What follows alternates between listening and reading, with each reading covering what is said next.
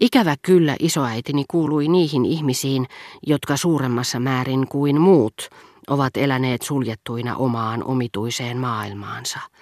Hän ei olisi edes halveksinut minua, hän ei olisi ymmärtänyt minua, jos olisi tiennyt, että kiinnitin heihin huomiota henkilöinä. Annoin arvoa näiden ihmisten mielipiteille, ihmisten, joiden olemassaoloa hän ei edes huomannut, ja joiden nimiäkään hän ei muistaisi Balbekista lähtiessään. En uskaltanut tunnustaa hänelle, että jos nämä samat ihmiset olisivat nähneet hänen keskustelevan Rova de Villeparisin kanssa, se olisi tuottanut minulle suurta iloa, sillä vaistosin, että markiisittarelle annettiin arvoa hotellissa ja että hänen ystävyytensä olisi herättänyt herra de Stermariassa kunnioituksen tunteita meitä kohtaan. Isoäitini ystävätär ei tosin omissa silmissäni vähimmässäkään määrin vastannut aateliskastin edustajaa. Olin liiaksi tottunut hänen nimeensä. Sen kaiku oli kotiutunut korviini, ennen kuin älyni oli ollut siitä kiinnostunut, silloin kun pikkulapsena kuulin sitä mainittavan perhepiirissä. Ja hänen arvonimensä lisäsi siihen vain omituisen yksityiskohdan, Vähän samaan tapaan kuin harvinainen etunimi, niin kuin joskus käy katujen nimistä puhuttaessa, jolloin kukaan ei näe mitään sen jalompaa Rue Lord Byronissa, suositussa ja rahvaanomaisessa Rue Rochechouarissa tai Rue Gramontissa, kuin Rue Léonce Renaultssa tai Rue Hippolyte Lebassa. Marquisitar de Villeparisi ei tuonut mieleeni mitään erityiseen maailmaan kuuluvaa henkilöä, sen paremmin kuin hänen serkkunsa Macmao, joka ei mielestäni kuulunut eri luokkaan kuin Carnot, tasavallan presidentti hänkin, tai kuin Raspai, jonka valokuvan François oli ostanut samalla, kun osti Paavi Pius yhdeksättä esittävän kuvan. Isoäitini periaatteisiin kuului, että matkoilla ei enää viljellä tuttavuussuhteita, että merenrannalle ei matkusteta ihmisiä tapaamaan. Siihen on riittävästi aikaa Pariisissakin.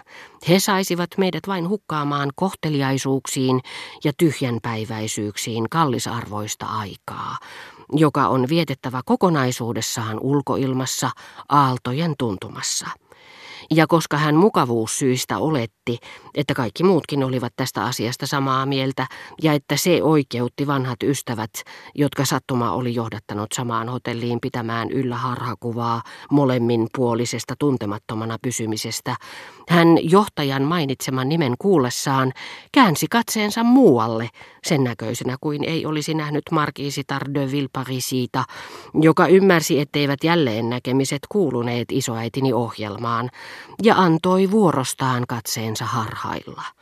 Markiisitar poistui, ja minä jäin eristäytyneisyyteeni kuin haaksi rikkoutunut, joka on nähnyt laivan tulevan kohti ja sitten kulkevan pois, pysähtymättä. Markiisittarella oli myös tapana syödä hotellin ruokasalissa, mutta sen toisessa päässä – hän ei tuntenut ketään hotellissa asuvista tai siellä vierailevista henkilöistä, ei edes herra de Cambromeria. Totesin itse, ettei viimeksi mainittu tervehtinyt häntä eräänä päivänä, kun oli rouvineen vastannut myöntävästi kutsuun syödä aamiaista asianajajan kanssa, joka pyörryksissä kunniasta saada aatelismies pöytäänsä vältteli tavanomaisia ystäviään ja tyytyi iskemään heille silmää kaukaa viitatakseen tähän historialliseen tapahtumaan, tosin tarpeeksi vaisusti niin, ettei sitä mitenkään voinut tulkita kutsuksi tulla lähemmäksi.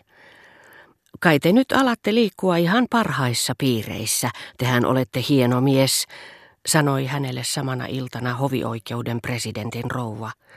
Hieno, kuinka niin, kysyi asianajaja kätkien ilonsa liioiteltuun hämmästelyyn. Vieraitteni takiako? Hän sanoi tuntiessaan, ettei pystyisi teeskentelemään sen kauempaa. Mutta mitä hienoa siinä on, että kutsuu ystäviä aamiaispöytäänsä. Kai heidän jossakin täytyy syödä. On se. On se vaan hienoa, kun on kysymyksessä de Cambremerin pariskunta vai mitä. Minä tunsin heidät heti. Rouva on markiisitar ja pesun kestävä. Ei naisten kautta. Tietäisittepä, miten vaatimaton hän on, aivan ihastuttava. Mutkattomampaa ihmistä saa hakea. Minä ajattelin, että te tulisitte myös. Tein kaikenlaisia merkkejä. Olisin esitellyt teidät. Hän sanoi hiukan ironiseen sävyyn, lieventääkseen tätä uskomatonta ehdotusta, niin kuin Ahasverus, kun hän sanoo Esterille, onko minun annettava teille puolet valtakuntaani. Voi ei, eihän toki, me pysyttelemme piilossa kuin kainot orvokit. Mutta minä toistan, että siinä te olitte väärässä, vastasi asianajaja rohkaistuen nyt kun vaara oli ohi. Eivät he teitä olisi elävänä nielleet. Entä olisiko teistä tänään Skruuvin pelaajiksi? Totahan toki. Me emme vain uskaltaneet ehdottaa sitä. Tehän seurustelette nyt markkiisittarien kanssa. Hyvä tavaton, eivät he niin äärettömän ihmeellisiä ole. Tiedättekö mitä? Minut on kutsuttu sinne huomenna päivälliselle. Haluatteko mennä sinne minun sijastani? Suon sen teille ilomielin. Minusta on herttaisen tekevää pysytellä täällä. Ei ikinä. Menettäisin vielä paikkani taantumuksellisena, huudahti hovioikeuden presidentti ja nauroi pilalleen kyyneleet silmissä. Mutta tehän kuulutte myöskin Feternen kaartiin, hän lisäsi kääntyen notaarin puoleen. Hoh, minä käyn siellä sunnuntaisin. Ihmiset tulevat ja menevät miten lystäävät, mutta minun kanssani he eivät syö aamiaista niin kuin asianajajan pöydässä. Sinä päivänä herra de Stermaria ei ollut Balbekissa asianajajan suureksi suruksi, mutta tämäpä sanoikin vaivihkaa hovimestarille, Eme, te voitte kertoa herra de Stermarialle, että tässä ruokasalissa on nähty muitakin aatelismiehiä. Kai te muistatte herrasmiehen, joka tänään söi minun kanssani aamiaista, pienet viikset, sotilaallinen ryhti, Markiisi de Cambremer. Voi ihmettä, no niin tietenkin. Sittenpä hän näkee, ettei ole ainoa, jolla on aatelisarvo. Siitä sai, pitäköön hyvänänsä. Noita aatelisia sietää joskus vähän pitää aisoissa. Kuulkaa emee, ei teidän tarvitse sanoa hänelle mitään. En minä omasta puolestani puhu.